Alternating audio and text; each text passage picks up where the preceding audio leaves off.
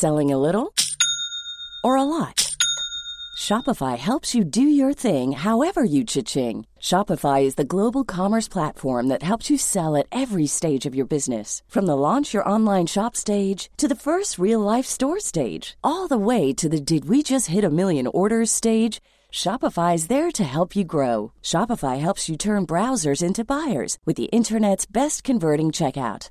36% better on average compared to other leading commerce platforms because businesses that grow grow with Shopify. Get a $1 per month trial period at shopify.com/work. shopify.com/work. Hey, I'm Ryan Reynolds. Recently, I asked Mint Mobile's legal team if big wireless companies are allowed to raise prices due to inflation. They said yes. And then when I asked if raising prices technically violates those onerous 2-year contracts, they said, "What the f*** are you talking about? You insane Hollywood ass." So to recap, we're cutting the price of Mint Unlimited from $30 a month to just $15 a month. Give it a try at mintmobile.com slash switch. $45 upfront for three months plus taxes and fees. Promo rate for new customers for limited time. Unlimited more than 40 gigabytes per month. Slows. Full terms at mintmobile.com. Planning for your next trip? Elevate your travel style with Quince. Quince has all the jet-setting essentials you'll want for your next getaway. Like European linen, premium luggage options, buttery soft Italian leather bags, and so much more. And it's all priced at 50 to 80% less than similar brands. Plus, Quince only works with factories that use safe and ethical manufacturing practices. Pack your bags with high-quality essentials you'll be wearing for vacations to come with Quince. Go to quince.com slash trip for free shipping and 365-day returns. I'm Sandra, and I'm just the professional your small business was looking for. But you didn't hire me because you didn't use LinkedIn jobs. LinkedIn has professionals you can't find anywhere else, including those who aren't actively looking for a new job but might be open to the perfect role, like me. In a given month, over 70% of LinkedIn users don't visit other leading job sites. So if you're not looking on LinkedIn, you'll miss out on great candidates like Sandra. Start hiring professionals like a professional. Post your free job on linkedin.com/people slash people today. I don't need a lot of brains in this business. I mean, I've always said if you got an IQ of 160, give away 30 points to somebody else because you don't need it in investments. What you do need is emotional stability. Wow. Very first tech IPO, and it's a big one. Stock market hit an all-time record high today. A crash is coming. Now, whether it's six months from now, 12 months, 36 months, no one knows. There's a bear market about every five years. We've gone eight years without one. People have to realize this is the biggest IPO ever. Hej och välkomna till ett nytt avsnitt av Market Makers. Det är den 8 maj när vi spelar in det här, tisdag, men vi släpps den 10 maj, min mammas födelsedag. Hur är läget med dig Fabian? Jo, men det är bra. Börsen är upp nästan 2% senaste veckan. Ja, det är ju roligt. Det känns som att det har tagit lite fart igen och du ligger ju likvid och gråter över det antar jag? Det gör jag absolut. Nej, man ska aldrig ångra sin investeringsstrategi. Nej, men så är det absolut. Det finns en anledning varför jag legat likvid. Den 10 maj, som sagt, släpps det här. Den 11 maj, alltså dagen efter, då kommer vi dra en vinnare i vår tävling. Det är nämligen så att vi lottar ut biljetter till Blockspo. Det är alltså Europas största blockchain-konferens. Vi kommer vara där. Det kommer vara massvis med spännande talare där. Vi kommer livepodda och hålla på och greja. Kanske bjuda ett, på ett glas till de som eh, vinner den här tävlingen. Så det kan vara roligt det. Vi drar väl lite detaljer om det då. Den 17 maj kommer konferensen vara. Den är på Friends Arena i Stockholm. Konferensen heter Blockspo. Vi har nämnt den förut. Det kommer bli ett grymt event tror jag, med många duktiga talare. Eh, vi kommer spela in en kryptospecial, massa grymma gäster, så det kommer ju alla lyssnare få höra sen. Och i samband med det som sagt, vi vill lotta ut biljetter till dig som lyssnar. Du kan vinna två biljetter, en till dig och din kompis. Och värdet på de här, det är rätt sjukt, men de, det är typ 9000 spänn, för de är svindyra de här biljetterna. Eh, så det är roligt. Det man behöver göra då, det är att man går in på at marketmakerspod på Twitter och så retweetar man det här avsnittet och skriver en kommentar att man har retweetat det, så kommer vi dra fem stycken vinnare från det. Och vi har haft ett inlägg utom det här nu i helgen, eh, och har man retweetat det så är man fortfarande med i tävlingen, men nu vill vi att man retweetar avsnittet också. Om man inte varit med tidigare och vill vinna en biljett alltså. Exakt. Rörigt det här Niklas. Ja, men vi kommer dra fem vinnare den 11 maj, alltså dagen efter avsnittet släpps. Så kom ihåg, retweeta avsnittet på Twitter och kommentera det. Exakt. Och eh, det blir bara ett kort nyhetssvep den här gången, så får vi gå in mer på djupet nästa vecka, för vi har med oss en grym, fantastisk, intressant gäst. Yes, Kalle Armfelt på Swedbank Robur. Jag vet inte om man säger Robur eller Robur. Jag säger Robur, men man säger nog Robur. Ja, Robur. Robur. Grym intervju. Vi pratar massvis med tech, vi pratar om deras olika investeringar. Han förvaltar ju både Swedbank Robur Ny Teknik och Swedbank Robur Microcap, som är en, en, en fond som investerar i väldigt, väldigt små bolag. Men som sagt, först ett kort nyhetssvep.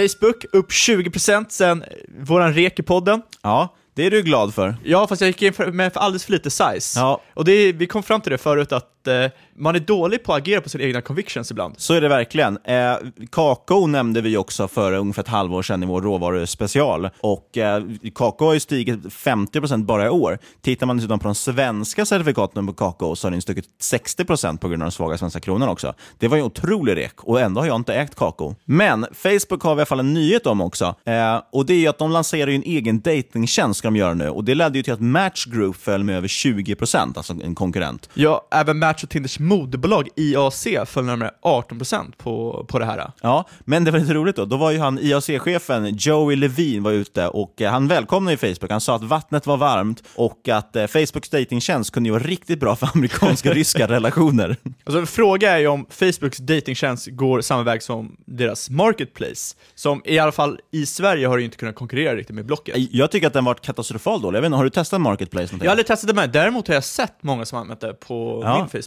Ja, jag har sett det och det är framförallt mycket kopior på skit och det är det mest skräpas alltså, Marketplace. Plus att den, i alla fall för mig, hänger sig i appen och funkar halvkast på datorn. Däremot, det som har varit ganska populärt, det är ju de här köp och säljgrupperna. Det har jag nyttjat mycket. Finns det ju sådana köp och säljgrupper, då kan du ju lägga upp, då gör du det som ett vanligt inlägg, men det blir också en, en annonspost. Och den har nog gått ganska bra. Men som sagt, det är svårt att konkurrera med Blocket, för det, det märker man om man testar, om du lägger ut samma sak på en Facebookgrupp eller på Facebook Marketplace och lägger ut den på Blocket samtidigt. På Blocket har du ju tio svar på liksom, första dagen. Och ingenting i princip på Facebook. Men å andra sidan så är det det tio väl stycken skifta över tid? Ja, å andra sidan är det också tio stycken prutare som hör av sig på Blocket och 30 stycken som bara “Hej, finns den kvar?” och sen så svarar man aldrig något mer. Ja, men vi får se. Och det, det är ju svårt kan jag tänka mig också att konkurrera med Craigslist i USA om man tittar där. Så vi får se om, om folk kommer vilja använda Facebooks egna då datingtjänst över Tinder till exempel. Eh, en annan nyhet, Twitter och Disney har gått ihop och ska lansera Disney-innehåll på Twitters nya videoplattform. Ja, och Twitters, ja, den har jag faktiskt inte använt särskilt mycket, Twitters videoplattform, men den, den verkar gå ganska Nej, bra. det, det är rätt intressant för du är väldigt gediget Twitter-fan.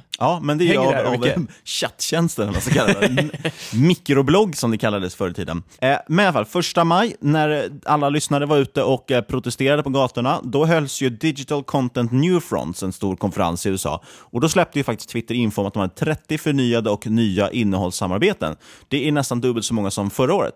Och bland annat då lanserar man partnerskap med NBC Universal, som är en storspelare, Disney. Och, eh, för jag tänker att det är intressant att ta upp det också. Vi pratade ju förra veckan lite om Disney och framförallt deras E ESPN, eller ESPN som jag kallar det för. Och då är det ju så att man, man ska lansera ett antal bland, bland nyproducerade shower, bland annat en om fantasy football har jag för mig att det var. Så det kan bli ganska intressant. Ja, alltså videochefen på eh, Twitter, han sa det under liksom, samma event att antalet dagliga visningar på plattformen har dubblerats sedan förra året. Han hävdar även att på Twitter är man jäkligt bra på liveinnehåll, för de äger bland annat Periscope. Precis, så det är det som ska vara deras nisch. Precis som att Twitter var ju ganska känt för att det var så här, man man hade snabba rapporteringar när det var konfliktzoner och eh, under arabiska våren och sådana saker. Var väldigt snabb med att få ut nyheterna från folket. Och det är väl lite samma tanke med att man, man är duktig på liveinnehåll. Så det, det är liveshower och så framförallt man lanserar. Så det kan bli rätt intressant. Twi- Twitter-aktien har ju faktiskt haft en otrolig tillväxt senaste året. Den har ökat med nära 70% ett år tillbaks. Ja, och eh, för de flesta tänker jag att det går jävligt dåligt för aktien, för de senaste tre åren har det ju backat med cirka 17%. Ja, så på, på sikt har det inte varit så kul, men senaste året har det varit eh, galet bra. Ja, och mer långrandig än så ska vi faktiskt inte bli, utan vi går rakt in på intervjun med Karl Armfelt. Först dock ett meddelande från vår sponsor.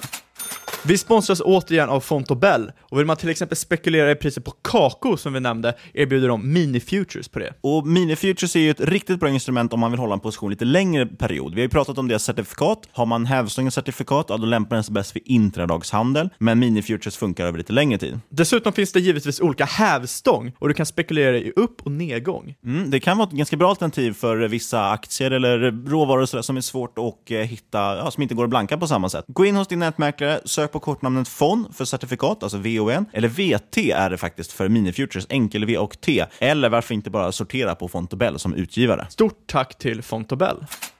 Då säger vi välkommen till podden, Karl Armfelt. Tack så mycket. Eh, För de som inte känner till dig sedan tidigare, kan du dra en, eh, en kort sammanfattning? Vem är du? Hur ser din bakgrund ut? Och hur kommer du, hamnar du som förvaltare på Robur? Men jag jobbar ju då framförallt med eh, lite mindre bolag, eh, så småbolagsförvaltning på Swedbank Robur. Eh, och dels några fonder som är lite bredare som investerar i alla sektorer, men också då ny teknik som är lite mer av en nischad innovationsfond. Och jag har väl egentligen jobbat med aktier eh, hela min karriär, mestadels som eh, förvaltare, men även som analytiker och eh, aktiemäklare. Och från början, jag har alltid tyckt att det är kul med aktier och tycker det är väldigt kul att jobba med, med förvaltning.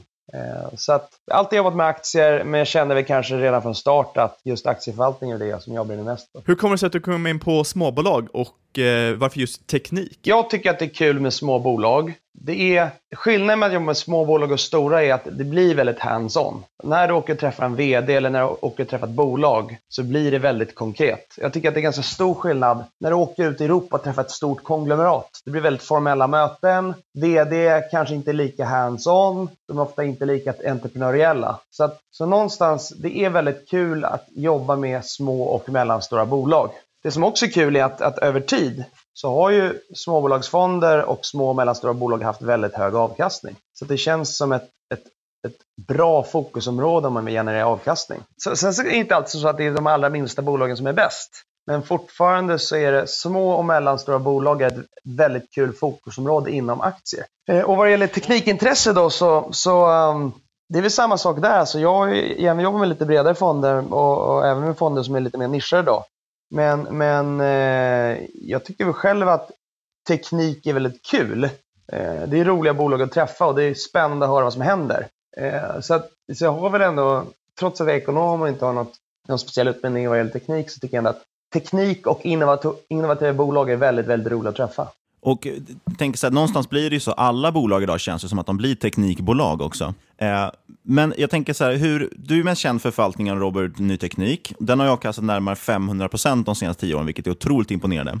Men du förvaltar också Robur Microcap. Hur gick liksom resonemanget när du bestämde dig för att gå över till en, ha en till fond? Ja, men diskussionen var väl inte att, att vi var väl ibland lite frustrerade över att de här minsta bolagen, de fick liksom inte riktigt något utrymme i de andra fonderna. Och sen så eh, var det ofta, flera gånger som vi faktiskt fick tacka nej till bolag som inte var på börs. Eh, som till exempel då kanske var en pre-IPO-situation. Så bakgrunden var väl att, att anledningen att, att Swedbank Robur ville starta upp en mikrofond var för att göra en, liten, en satsning på de allra minsta bolagen. Dels för att de som kategori är intressanta att investera i. Eh, dels för att när man jobbar som småbolagsförvaltare så är det faktiskt väldigt, väldigt bra att även träffa de minsta bolagen. För det mest spännande kommer oftast underifrån. Och dels så är det väl lite av en satsning då på att ta ett litet myrsteg in, in mot onoterat. Just vad gäller onoterat så det blir en väldigt smal nisch för oss. Vi kommer inte göra jättemånga onoterade affärer per år, utan det blir kanske mellan fyra till sex stycken affärer per år. Men det som är väldigt, väldigt bra är att när du åker och träffar små onoterade bolag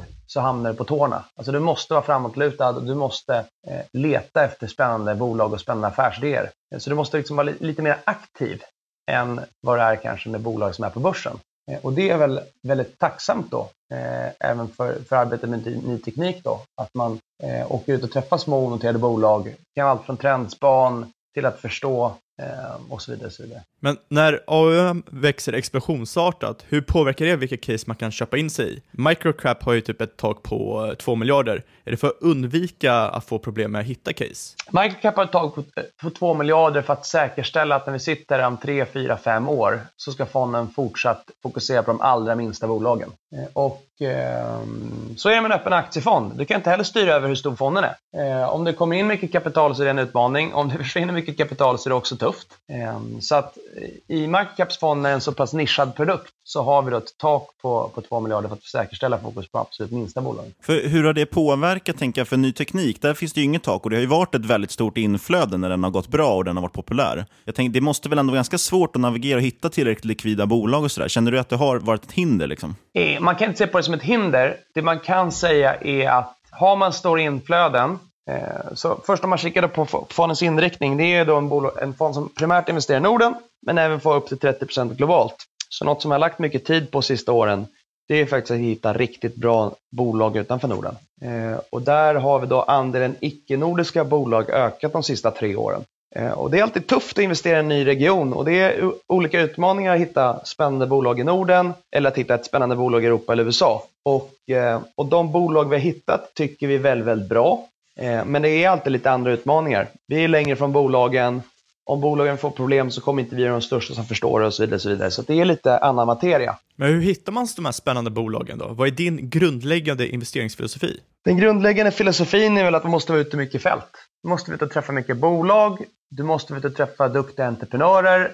Eh, träffa andra duktiga investerare. Det är egentligen därifrån som man hittar alla nya goda idéer. Eh, och så måste man ändå vara nyfiken.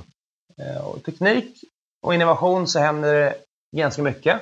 Man också, måste också ha en blandning mellan att vara både nyfiken på, på nya trender och nya affärsmodell, affärsmodeller, men även kanske ha lite trygghet också i det som har funkat historiskt, brukar även funka i framtiden. Men framförallt, spendera mycket tid i fältet, träffa mycket bolag eh, och sen våga vara nyfiken och, eh, och, och träffa även både gamla fungerande affärsmodeller som fungerat i många år och kan förränta sitt eget kapital, men även försöka hitta nya spännande bolag. För, för jag tänker på det, det är väldigt svårt. Vissa bolag är så här, det är lätt till exempel att kolla på Paradox idag och se att de har växt jättebra, liksom deras både vinst och omsättning. Men i framförallt kanske typ biotechbolag och sådär, så är det ju, handlar det snarare om att försöka värdera potentialen i bolag. Vilken typ av liksom nyckeltal använder du värderingsmodeller och hur mycket är det bara försöka förstå potentialen i ett bolag? Ja, men, eh, de hetaste bolagen har alltid de hetaste värderingarna. Det kommer man aldrig från inom tech. Det man kan göra är att försöka hitta lite mindre och förbisedda bolag. Det är en nyckel. Den andra hemligheten är att vi tror väldigt mycket på lönsam tillväxt. Hittar vi ett bolag som tjänar pengar så tycker vi ändå att riskprofilen är mycket, mycket lägre. Och eh, just vad gäller biotech, där har vi knappt några innehav, utan då blir det lite mer av kanske medicinteknikbolag som har en beprövad produkt, som kanske då har en stor marknadsandel i Europa och sen ska in i USA eller vad det kan vara. Men det blir inte så ofta biotechföretag som är bara eh, 100% förhoppning, utan mer bolag som kanske har ett kassaflöde och en lönsamhet. Det har ändå varit, varit huvudfokus. Sen så är det så här att, att, teknik är ju en otroligt förändlig värld. Har en jättebra produkt, är du världsledande på ett litet segment, så kan du ändå på två, tre, fyra år, om du inte är vaken, kan du bli förbisprungen. Och generellt så har vi också då premierat bolag som kanske är då lite mer nischade, som är världsledande och kanske har 30-40% världsmarknadsandel på en liten nisch snarare än att hitta ett stort konglomerat.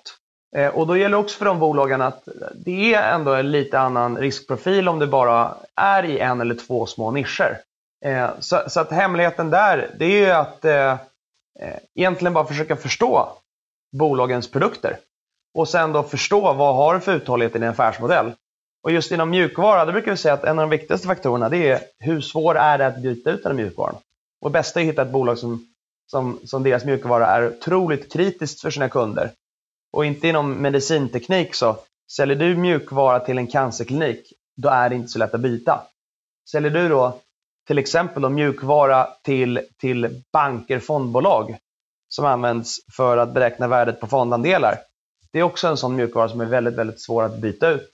Eh, och det andra vi har fokuserat mycket på det är också bolag som kan kombinera teknik med varumärken. För att har du ett varumärke och en teknisk höjd så spelar det kanske inte någon roll för vilken teknik som blir störst. Utan har du det starkaste varumärket, då kanske du kan bli väldigt framgångsrik även på inte bara fem år utan även 10-15 år. Och där är ju faktiskt dataspelsbolagen egentligen det bästa exemplet. Så dataspel är lite drygt 30% av ny teknik och, och flera av dem, och framförallt några av de lite större innehaven där, har ju väldigt, väldigt starka varumärken. Och vi tror väl att Oberoende om folk kommer sitta och spela på en PC eller på Playstation eller en Mac eller ett VR-headset om 10-15 år så kommer en av de största och bästa varumärkena att överleva teknikutvecklingen. Så att ibland så inom teknik så handlar det om att hitta innovativa bolag som har någon slags unik edge. Men då får man fundera väldigt mycket på vad, vad skapar den här unika edgen för stickiness? Och svårt att byta mjukvaran, det är en sån stickiness. Eh, och starka varumärken är väl en annan. Sen så är det så här, det är alltid olika i olika situationer. Men hur ofta behöver man ha rätt i sina investeringscase? Ja, när man jobbar som förvaltare det handlar både om att eh, undvika fel och, och samtidigt göra rätt. För oss så kan det också vara som så att har vi en portfölj med 40 innehav, vi försöker vara så, så fokuserade vi kan. Vi vill ha så få innehav som det bara går. Men eh, vissa bolag är väldigt, väldigt nischade. De kanske bara har en eller två väldigt starka produkter. Men då får man inte heller glömma att för oss handlar det ibland om att bygga en portfölj också.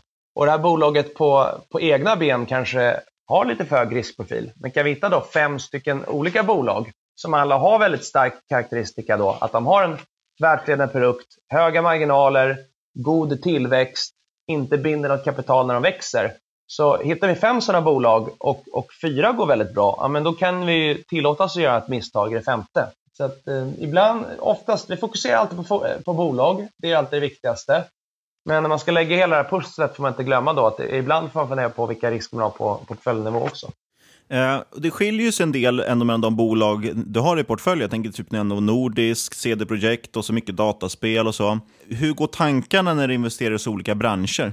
Det är... Eh, först och främst måste man förstå alla olika branscher man ska investera i dem. Det är viktigt. Eh, och Det absolut viktigaste inom teknikbolag är att man måste förstå bolaget på en produktnivå. Jag tycker att när man är för mycket generalist och analyserar saker från helikopterperspektivet och funderar på teman hit och dit, då tycker jag ofta att man gör misstag. Men vare sig du kollar på medicinteknik, som dataspel, som Novo Nordisk, om du kan förstå produkten, om du kan förstå vilka som använder produkten och du kan förstå vad den här produkten för styrkor och svagheter mot konkurrenter, eh, då tycker jag oftast att man kan göra en ganska bra eh, investeringsanalys eller skaffa sig en väldigt god uppfattning om bolaget. Eh, och det är lite olika för olika, olika branscher. Och ibland så kan det också handla om värdering. Ta CD Projekt då. Vi hittade en dataspelsutvecklare som satt på ett av världens starkaste varumärken, då, Witcher. Eh, och när vi kom in i det bolaget så handlade den på tre gånger ev ebit för att bolaget var listat i Polen. Och när vi träffade dem så var i princip då första institution som har träffat dem. De hade nästan inga institutionella aktieägare alls eh, när vi stötte på dem första gången. Och det var väl kanske då en unik situation att hitta ett teknikbolag som har ett fantastiskt varumärke som växer väldigt mycket eh, och då värderas bolaget till tre gånger ev Det händer inte varje dag. Och det fallet berodde på att till exempel då, då årsredovisningen var ju bara på polska. Den fanns inte ens på engelska. Um, och, och, så är det ofta inom småbolag. Det är, det är lite mer yvigt. Eh, det är mindre bolag. De är inte alltid lika duktiga på att kommunicera. De är inte alltid lika kommersiella mot investerare. Och, eh, och det skapar ofta väldigt stora möjligheter. Eh, och i det fallet så CD Projekt otroligt framgångsrika. Det har gått jätte, jättebra för bolaget som vi investerade. Men fortfarande jämfört med Paradox så är det ett bolag som är ganska ensidigt. Witcher är en väldigt, väldigt stor del av bolagsvärdet. Och nu kommer de med sin nästa stora titel som heter Cyberpunk 2077. Och det man får hoppas det är väl att de kan försöka att diversifiera sig lite de närmsta två, tre åren. Så att det inte bara är ett eller två varumärken som står för hela bolagsvärdet. Utan det vi hoppas på är att när vi sitter här om fem år så ska de ha tre till fem eh, ja, lik, lika stora varumärken egentligen. Det är väl det som är förhoppningen. För, för i ett sådant scenario så blir liksom den finansiella risken i bolaget blir mycket, mycket lägre. Men vad är dina tips för våra lyssnare som är i huvudsak retail-investerare att sätta sig in i nya branscher? Jag tycker att det viktigaste är att man är intresserad. Ehm, det viktigaste, jag tycker ofta att, att folk ibland underskattar hur mycket man faktiskt kan lära sig om en industri eller ett bolag genom att läsa årsredovisningar. Ehm, jag tycker ofta att ehm, vi träffar många retail-investerare som är ganska duktiga på att förstå bolag på en produktnivå. Och det är förvånansvärt ibland hur vissa privatpersoner, hur duktiga de faktiskt kan vara att investera i sådana här bolag. Samtidigt träffar man också många retail-investerare som inte alls kollar på vad bolagen gör utan, utan är lite naiva och till exempel framförallt inom cleantech. Eh, där är många bolag som egentligen är industribolag. De gör en produkt och har en produkt, även fast det handlar om, om klimatpåverkan, så är det tufft att sälja in den här produkten. Och ska du producera den här produkten så är det väldigt kapitalintensivt. Och då träffar man ett industribolag, då säger alla att ah, det här kommer bli svårt att kommersialisera. Men så fort det är cleantech, då tycker då alla retail-investerare att det här är Guds gåva till jorden, det här bolaget. Eh, liksom, så att vissa retail-investerare är väldigt, väldigt duktiga på att förstå de här bolagen. Sen är många väldigt naiva och det är väldigt, väldigt många som inte läser på eller försöker sätta sig in i vad bolagen egentligen gör. Eh, men så att bästa tipset då, försöka vara nyfiken. Det finns också mer och mer material. Alltså man måste inte åka runt och träffa bolaget. Det finns mycket bra presentationer på nätet. Eh, något som vi alltid säger till, till små teknikbolag är att om ni är digitala, om ni säljer er produkt digitalt, varför satsar ni inte också på att till exempel då att göra en kapitalmarknadsdag digital? Så det finns många duktiga teknikbolag som är Mobile First. Ska man göra en kapitalmarknadsdag, varför inte göra en, en kapitalmarknadsdag som är streaming first? Eh, för någonstans har det mycket större publik i det digitala fönstret än i det analoga fönstret. Och gör en kapitalmarknadsdag digitalt en gång om året, det blir väldigt bra referensbibliotek både för institutionella men även för retail-investerare att gå tillbaka till. Tänkte, vi hade lite frågor om olika trender inom spelbranschen eftersom det är ganska stor exponering dit. Eh, delvis, hur ser du på framtiden för spelindustrin överlag? Vilka, vilka trender tror du är som kommer växa fram? Jag tror att det viktigaste är att man måste ha bra varumärken för att lyckas inom, inom spel. Nu finns det ett antal framgångssagor i Sverige. Då. Ta THQ Nordic och Paradox. Bolagen har gått väldigt, väldigt bra. Och ibland kanske folk blir lite naiva och tror att, att det är en industri där det är väldigt, väldigt lätt att, att skapa aktieägarvärde och göra bra spel. Men att göra bra spel är en tuff industri. Om man kollar till exempel på, på mobilspel, så sista åren har det blivit en enorm fragmentering genom App Store till exempel på iOS. Och det har gjort det väldigt tufft för mindre spelutvecklare som inte har stora och starka varumärken. Och kikar man nu även på PC så är det en ökad fragmentering till exempel på Steam. Det finns mycket fler titlar. Och de bolag som varit duktigast på att över tid skapa aktieägarvärde, de sitter på lite större varumärken. Och det tycker jag ändå att Take-Two är ett väldigt bra exempel, inte minst då GTA, som är ett fantastiskt varumärke, eller Civilization. Så att om det är något trendspan, eh, försök att satsa på lite mera högkvalitativa varumärken. Det är svårt att vara liten och överleva. Eh, och eh, ja, det, det är egentligen det absolut viktigaste. Och den andra stora transformationen som hållit på egentligen de sista fem åren, men som fortfarande är lite av en kanske en, en, en utveckling som sker fort och långsamt på samma gång, det är digitalisering. Fortfarande så är det väldigt många spelbolag som inte är så duktiga på att fundera på hur man säljer ett spel eh, i en värld där du kanske gör ett lite mindre basspel, eh, släpper basspelet och sen fok fokuserar på att göra riktigt bra expansioner. Så ibland blir man lite förvånad över hur, eh, hur konservativa stora spelstudios kan vara.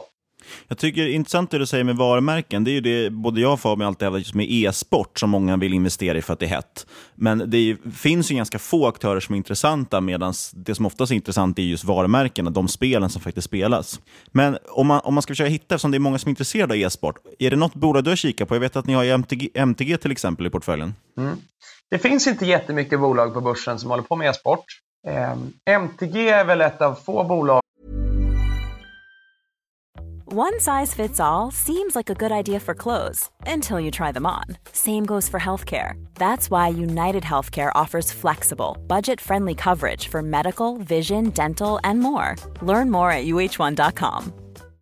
Hi, I'm Daniel, founder of Pretty Litter. Cats and cat owners deserve better than any old fashioned litter. That's why I teamed up with scientists and veterinarians to create Pretty Litter. Its innovative crystal formula has superior odor control and weighs up to 80% less than clay litter. Pretty Litter even monitors health by changing colors to help detect early signs of potential illness. It's the world's smartest kitty litter.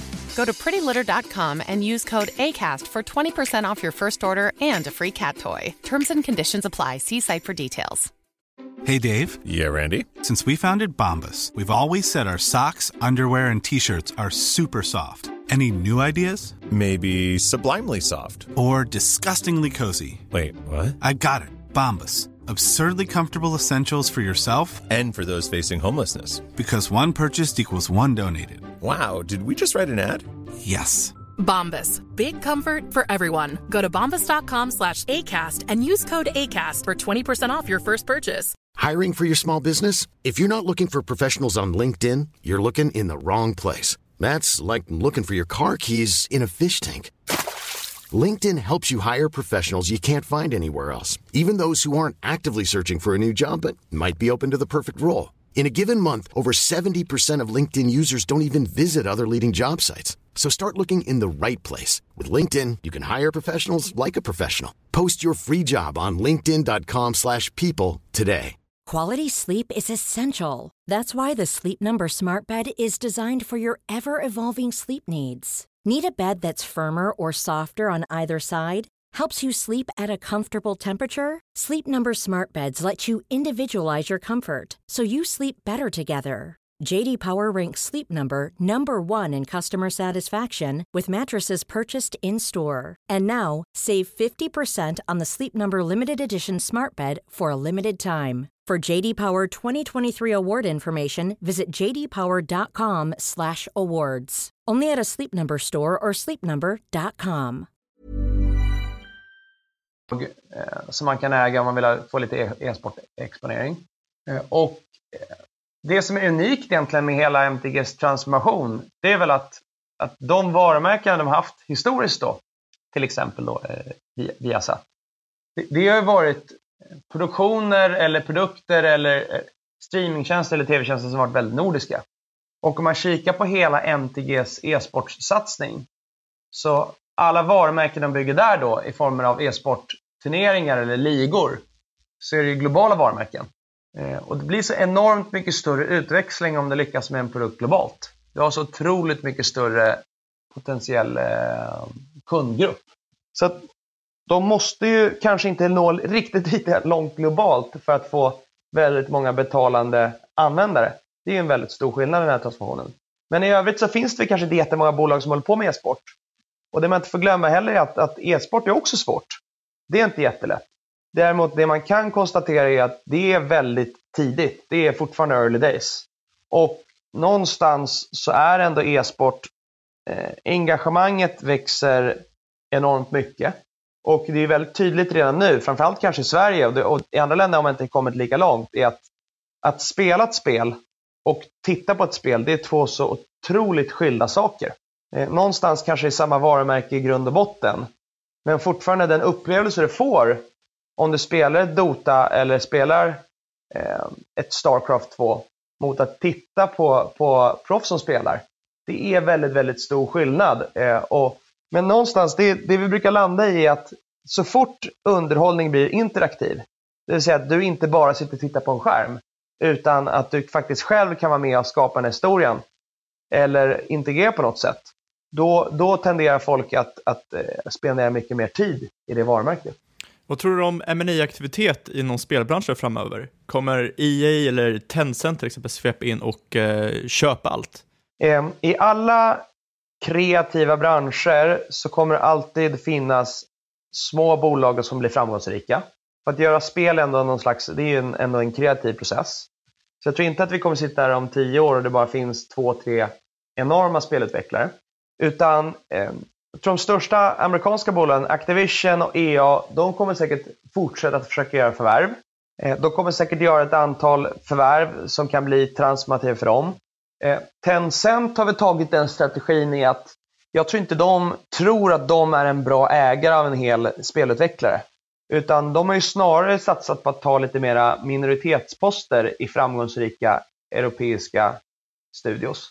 Eh, så att istället för att köpa 50-60% så har de valt att ofta då köpa kanske mellan 5 och 10% ett bolag. Och det är egentligen ganska logiskt för någon som äger en stor distributionsplattform i Kina. I att de har plattformen, de har otroligt många betalande användare, men över tid så måste även då eh, de höja kvaliteten på alla sina produkter som ligger på den här plattformen. Och eh, om man kollar på Östeuropa, och man kollar på Kina, så ligger fortfarande då prestandan på de datorer som används är mycket, mycket sämre än i Europa och USA. Vilket innebär att, att spelen har inte till exempel samma grafik. Eh, men över tid så kommer ju även kinesisk konsument att kräva mer och mer kvalitet. Jag tror att det kommer bli lite av en, en konvergens mellan Europa, USA och Kina vad gäller kvalitet. Och who knows, då kanske Tencent måste bli lite mer aggressiva på att köpa spelstudios. Men, men de känner vi själva att de kanske är bättre som en minoritetsägare. Det har ju varit en taktik de har kört på hittills och den har varit väldigt, väldigt framgångsrik. Faktiskt. Hur tror du överlag liksom, Kina kommer påverka den västerländska teknikmarknaden? För jag tänker till exempel, vi har ju också sett att det kommer komma miljontals kinesiska eh, turister till väst och då tar ju de med sig sina betalmedel, typ att man vill kunna betala genom WeChat eller Alipay och så vidare. Tror du att det kommer påverka väst någonting? Eh, det är jättesvårt att se. Generellt kan vi säga att, kolla bara på Japan, de har egentligen varit en av världens mest framgångsrika eh, spelregioner de sista 30-40 åren.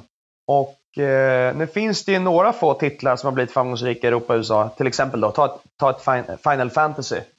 Men fortfarande så är ju i, i stort så är fortfarande den japanska spelmarknaden väldigt regional. Så att det kommer väl kanske komma ett antal eh, kinesiska aktörer som sätter någon slags pränt i Europa. Men huvudsakligen tror jag ändå att kika på Hollywood, det är fortfarande den viktigaste filmmarknaden för oss i ja, Europa och Sverige ändå. Så jag tror ändå att europeiska, amerikanska bolag kommer dominera eh, de här regionerna. Och om något, man får inte glömma att Kina har också en ganska stor inhemsk marknad. Så har ett antal spelstudier som blir framgångsrika där så kommer de snarare kanske satsa på det domestika än att gå på export tidigt.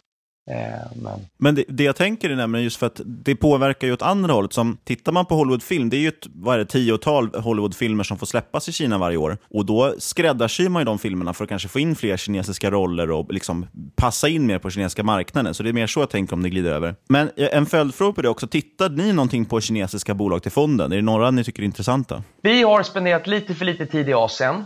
Eh, om vi ska försöka hitta några spännande bolag i Asien så kanske inte Kina kommer vara där vi ska kika först.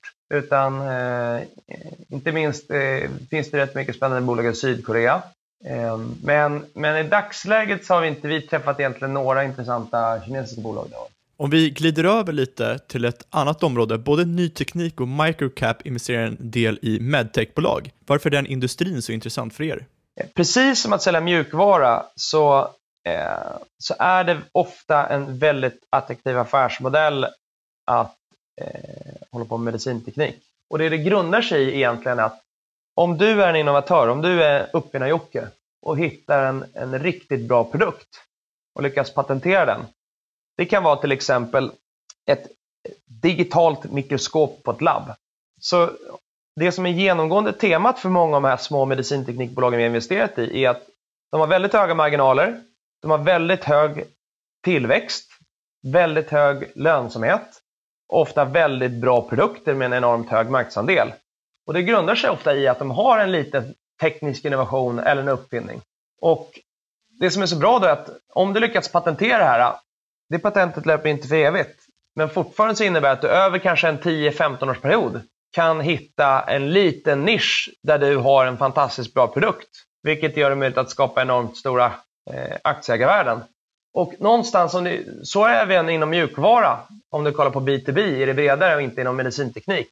Men, men den största skillnaden också är ju att det är mycket, mycket mera regulatoriska krav för att tillverka medicinteknik eller tillverka till exempel eh, mjukvara till sjukhus. Så fördelen med att vara ett medicinteknikbolag är att när du väl har fått en stor kundpenetration och när det väl kanske då är ett världsledande bolag inom en liten nisch så tycker jag att det blir lite mer stickiness. Det är svårare att byta ut dig som underleverantör.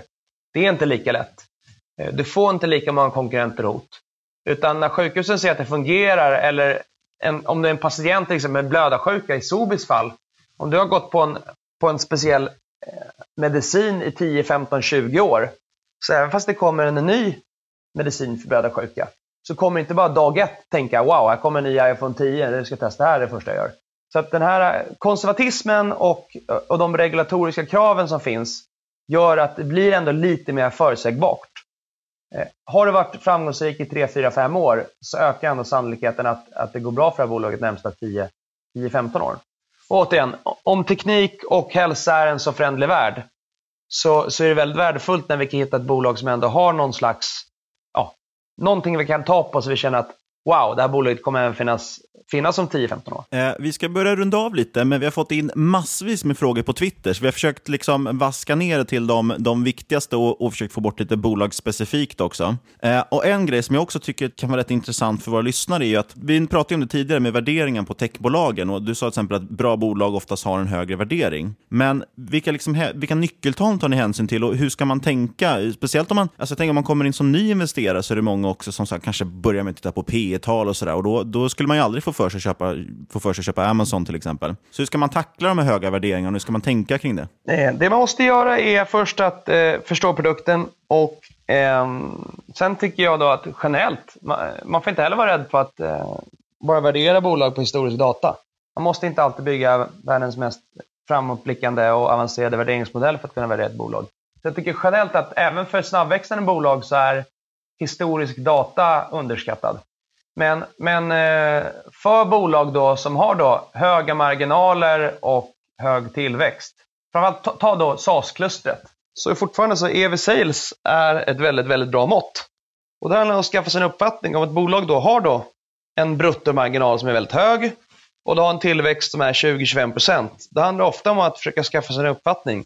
Är det rimligt att det här bolaget kan fortsätta växa 20-25% per år? Och om det kan det då, ja, då kanske EV sales-multipeln är för låg. så tycker jag att en, en väldigt enkel modell är att ta alla dina favoritbolag som håller på med teknik och plotta ut dem efter tillväxt, eh, ja egentligen tillväxt, marginal eh, och eh, EV sales multipel. Eh, och där kan man få sig en lite eh, bra bild. Sen så tycker jag generellt då, det vi har lärt oss i historien är att hitta riktigt bra bolag och vi kommer in på rätt värdering. Vi kan inte sitta och hela tiden fundera varje kvartal, oj, är det här bolaget lite övervärderat just nu? Utan har vi bolag som vi verkligen tror på, inte bara på ett eller två år utan på lite längre perspektivet. Kommer vi in på rätt nivå, då får vi faktiskt leva lite med en dyr värdering från tid till annan. Vi kan inte hålla på och vikta om, det är för dålig likviditet. Det är, som rent mekaniskt så skulle det inte gå för oss att, att byta innehav varenda gång som en värdering kanske ser lite för hög ut. Utan då gäller det att lägga ännu mer tid och energi på att hitta nya goda investeringar och komma in på en bra nivå i de nya idéerna. Hur uppnår ett techbolag långsiktiga konkurrensfördelar? Nätverkseffekter har ju varit ett populärt tema i och med bland annat Facebook, men finns det andra sätt att vinna en marknad? Inom medicinteknik så handlar det oftast om en, om en innovation som har lyckats eh, patenteras. Eh, det är ganska många innehav vi har som har någon typ av eh, nätverkseffekt. Eh, och det är alltid väldigt tacksamt, eh, Eh, för det blir lite som en snöbollseffekt. Eh, och inte minst så finns det också ganska många bolag eh, som har nätverkseffekter och där det blir lite av en winner takes it all mentalitet. Är du störst och bäst så är det väldigt svårt för spelare 2, 3 och 4 att komma förbi dig. Men det är egentligen väldigt, väldigt olika. Men, men någonting som jag tror ändå att att många har underskattat, det är digitala varumärken. Och återigen, om man kikar på en konsument idag, så spenderar folk väldigt mycket tid och pengar på att köpa till exempel då kläder i vardagen. Men, men fler och fler personer lägger faktiskt kanske pengar på att köpa kläder i, i andra varumärken. Det kan vara i PubG. Du köper en ny jacka till en karaktär. Och, eh, och när vi sitter om 10-15 år så kommer det finnas väldigt många som lägger både pengar i den vanliga ekonomin och i den digitala ekonomin. Och, och där så tror vi att digitala varumärken, fortfarande så är det faktiskt någonting som många investerare lägger för lite tid på. Det är många som inte riktigt har funderat och förstått storheten i vad de här digitala varumärkena kan bli värda. Inte bara om fem år, utan även om 10, 15, 20 år. En annan fråga också är, vilken är nästa stora megatrend inom tech? Det, finns otro... det, det går inte att ge något generellt svar, utan då måste man nörda ner sig och sitta och prata om, om eh, varje industri för sig. Eh, det har varit otroligt mycket eh, surr om självkörande bilar och, och artificiell intelligens de sista två, tre åren. Ehm, och det är alltid lite så här håsvarning för att så fort alla ska prata om eh, artificiell intelligens, helt plötsligt så dyker det upp liksom 50% av alla bolag du träffar har någon slags artificiell intelligens-del. Då. Ehm, och så inser man att eh, att inte, en algoritm inte är samma sak som artificiell intelligens. Men eh, det finns väl, en, en av de absolut största trenderna fortfarande inom mjukvara, det är ändå SaaS. Att fler och fler mjukvaruföretag väljer att sälja sin tjänst som en prenumerationstjänst. Och både företag och privatpersoner väljer att i allt större utsträckning konsumera olika typer av mjukvara som en eh, subscription-tjänst. Och, och, det kommer fortsätta. Eh, där, där finns det kanske ehm, eh, otroligt mycket mer spännande bolag att hitta eh, närmsta åren. Jag kan ju nämna snabbt bara för de lyssnare som inte vet, SaaS är ju alltså software as a service. Den, den trenden ser man ju inom, det finns ju transportation as a service, har vi ju pratat om tidigare på podden och sådär. Och jag tror ju att det beror på att folk inte kan hantera sin privatekonomi. Ja, fast, ja. Men en sista Twitterfråga. Eh, vilket svenskt onoterat bolag skulle du helst se på börsen? Svenskt onoterat bolag på börsen. Jag tror inte att det går att namnge något en, enstaka bolag. Däremot så, så märker vi en fördel av att, att börsen är lite högt värderad.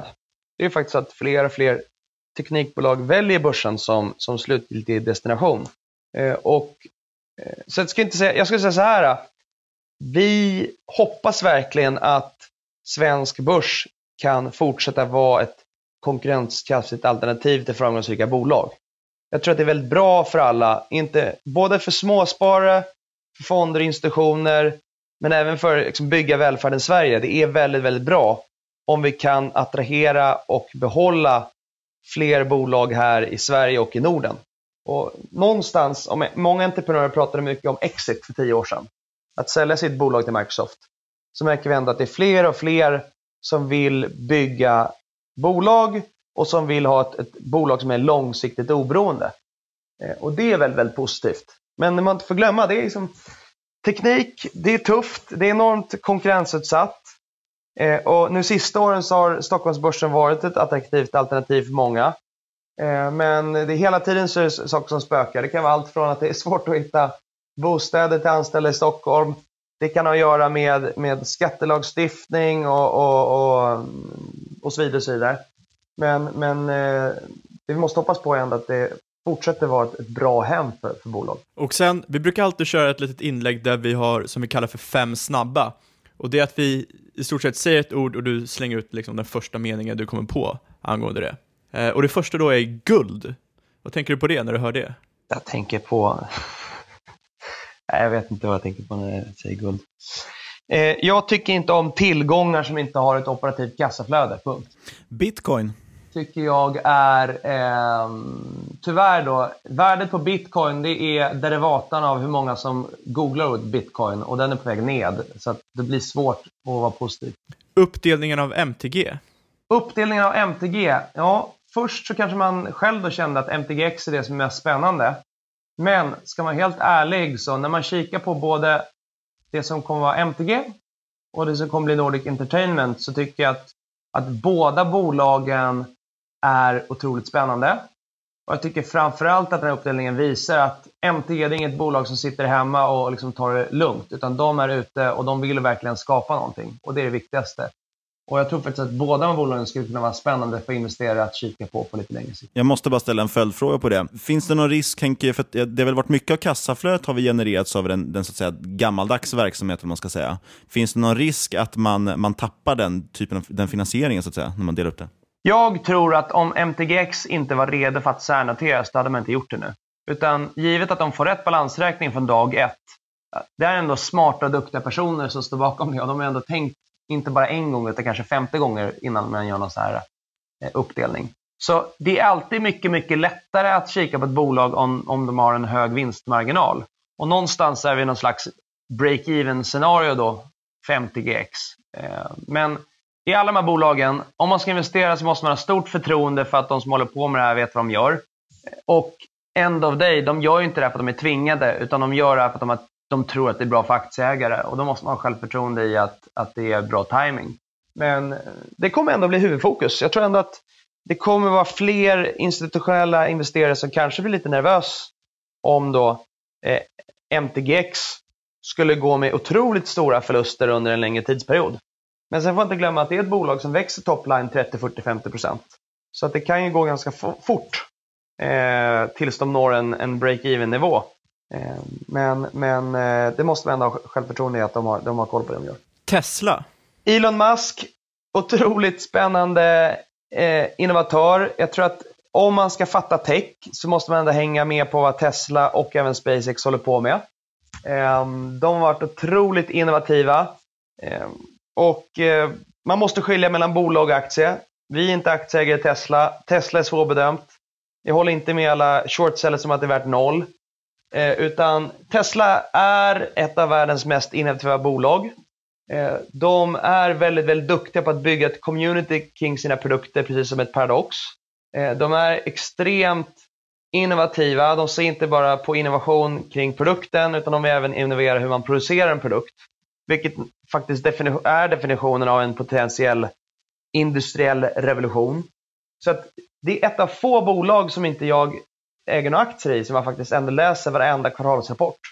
För jag känner att om man inte har koll på vad Tesla sysslar med, då, då, då är man inte i framkanten väldigt enkelt. Sista snabba, PubG eller Fortnite? Då måste jag säga PubG. Som de flesta europeer. Fortnite går väldigt bra i USA. Det är ju lite mer freemium, det är lite mer kids. Eh, så att eh, jag tycker ändå att eh, PubG är ett av få spel som jag själv tycker faktiskt är kul att spela. Sen kommer vi in på den näst sista frågan i den här intervjun. Vilken var din bästa respektive sämsta investering och vad har du lärt dig av dem? Vi har gjort många bra och många dåliga investeringar. Ehm, en viktig lärdom är att när du hittar ett bra bolag så måste man våga vara långsiktig. Och det, det är ingen idé att liksom nämna ett enskilt bolag. Men, men det är så otroligt lätt ibland att känna så här, nu vill jag ta vinst och hitta något nytt. Men det är otroligt svårt att hitta nya bolag som är lika bra som de absolut bästa. Och hittar framförallt då bolag som håller på med mjukvara eller håller på med medicinteknik. Eh, är de duktiga så jobbar ändå tiden med dig. Så det blir väl en av de viktigaste lärdomarna i de här många, de bästa bolagen vi kikat på är att det ringer analytiker varenda vecka, det ringer aktiemäklare, det ringer entreprenörer, förstår sig på det säger oj, ser inte lite dyrt ut? Eh, och eh, man får aldrig heller vara för bekväm, man måste hela tiden ifrågasätta vad man håller på med och försöka fundera på, är det här tillräckligt bra för att fortfarande vara med? Men någonstans tycker jag ändå att i grund och botten så, så gäller det att försöka vara långsiktig. Eh, vad är det största, miss, största misstag så tror jag att eh, vi gör misstag hela tiden och eh, framförallt om man håller på med tech och håller på med innovation så måste man våga prova nytt för att hitta bra grejer. Eh, men men eh, några av de innehav som har gått absolut sämst, det har ändå varit förhoppningsbolag som hade en väldigt bra plan för hur de skulle nå lönsamhet, men, men som fick eh, problem på vägen. Så att återigen, vi kommer alltid fokusera mestadels på lönsamma bolag. Men, men det är ändå några av de här förlustbolagen där vi kanske gjort de största misstagen.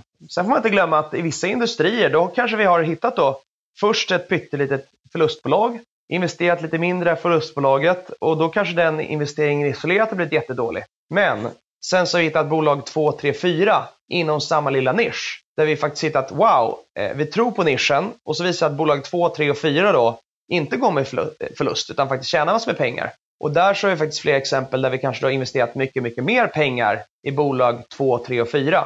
Och då kanske man alltid kan gå och, och vara ledsen för att man gjorde investering nummer ett. Men återigen, det här handlar om att bygga liksom nästan, det är en klyscha då, ett vinnande fotbollslag. Men, men ibland får man inte isolera en enskild investering heller. Utan ibland så kan det vara så att investering 1 var det som möjliggjorde investering nummer 2 och nummer 3. Men det absolut viktigaste som investerare, så man måste alltid eh, våga göra fel. För att annars, då, då, enda man kan göra då det är att köpa ett index och då, då kommer man inte långt. Sista frågan då. Vart kan man följa dig om man vill läsa mer av det du gör? Det bästa är väl att eh, försöka lyssna in om det är någon intressant podcast eller eh, om det är någon intressant intervju. Och eh, vi försöker ändå i mån av tid att, eh, att vara så öppna vi kan. Eh, och vi lär oss väldigt, väldigt mycket tycker jag att, att vara öppna och berätta om det vi håller på med. Att om man vänder på det, om man istället är då väldigt hemlig och går omkring eh, som, som, NASA och inte berättar vad man sysslar med. Så får man inte glömma att eh, bästa feedback ibland får, det är inte minst av retail-investerare. När vi är ute och pratar med ett bolag och investerat i eh, for good or bad, så är faktiskt den feedback vi får väldigt, väldigt värdefull. Så att i den mån vi kan så försöker vi ändå vara ute och, och prata om, eh, om de bolag vi investerat i. Eh, och vi uppskattar faktiskt väldigt mycket dialogen. Både med institutioner, eh, entreprenörer men även retail-investerare. Jag brukar också försöka åka runt och presentera lite på de olika sparbankerna. Eh, och det är samma sak där. Ibland så kan man få ännu bättre feedback av någon i publiken när man får en analytiker. Så att, eh, ja. Men det finns ingen enskild kanal kanske. Stort tack! Mm, tack själva! Stort tack till Karl Anfeldt för att du gästade podden. Jag tyckte det var grymt intressant att prata med honom. Det är faktiskt eh, det är en förvaltare som jag har följt väldigt noggrant i alla fall under sin tiden och även haft innehav i hans fonder. Jag tror faktiskt till och med att han, eh, att han förvaltar en del av mitt, eh, min dotters pengar. Det är ju väldigt trevligt. Ja, så jag, där har jag mest fondsparande faktiskt. Så jag mig att eh, Swedbank Ny Teknik står för en femtedel eller fjärdedel eller någonting av den portföljen. Så det är en inofficiell rek alltså? Nej, det är det inte. Utan det säger bara att jag är en insider. Nej, jag pratar i egen bok. och apropå eh, handla i egen bok och, och insider och så vidare så ska vi ju så vanligt dra en kort disclaimer. Inget du har hört i denna podcast ska ses som rådgivning. Alla åsikter är våra egna eller vår gäst och eventuella sponsorer tar inget ansvar för det som sägs i podden. Tänk på att alla investeringar är förknippade med risk och sker under eget ansvar. Och så vill vi rikta ett stort tack till vår sponsor Fontobel. Kolla in deras certifikat, kolla in deras mini-futures din nätmäklare och kom också ihåg att även där gäller samma sak. Alla investeringar sker på egen risk. Läs på innan du köper något. Kontakta oss på podcast.ipo.se eller på Twitter, at marketmakerspod. Ja. Och glöm inte att lämna en recension på iTunes, för det är superviktigt för oss. Ja, och när man är inne på vår Twitter, kom ihåg retweeta det här avsnittet som vi kommer lägga ut och skriv en kommentar att nu har jag retweetat, eller skriv något roligt faktiskt. För kan ni hänga på Blocksbo med oss. Exakt, och det kommer bli sjukt kul faktiskt. Det kommer vara jättemånga bra talare. Sist men absolut inte minst, tack för att du har lyssnat. Vi hörs om en vecka. Stort tack!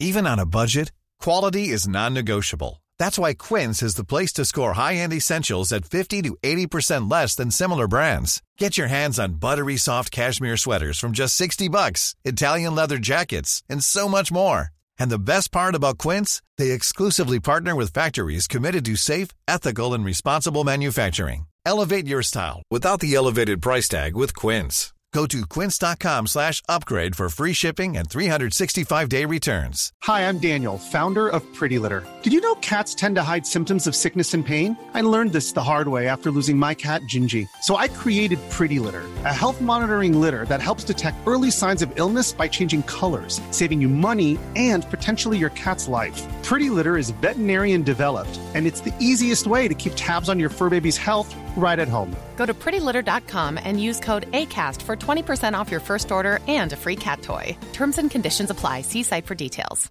Hi, I'm Daniel, founder of Pretty Litter. Did you know cats tend to hide symptoms of sickness and pain? I learned this the hard way after losing my cat, Gingy. So I created Pretty Litter, a health monitoring litter that helps detect early signs of illness by changing colors, saving you money and potentially your cat's life. Pretty Litter is veterinarian developed, and it's the easiest way to keep tabs on your fur baby's health right at home. Go to prettylitter.com and use code ACAST for 20% off your first order and a free cat toy. Terms and conditions apply. See site for details. When you need mealtime inspiration, it's worth shopping Kroger, where you'll find over 30,000 mouthwatering choices that excite your inner foodie. And no matter what tasty choice you make, you'll enjoy our everyday low prices, plus extra ways to save, like digital coupons worth over $600 each week. You can also save up to $1 off per gallon at the pump with fuel points. More savings and more inspiring flavors make shopping Kroger worth it every time. Kroger, fresh for everyone. Fuel restrictions apply.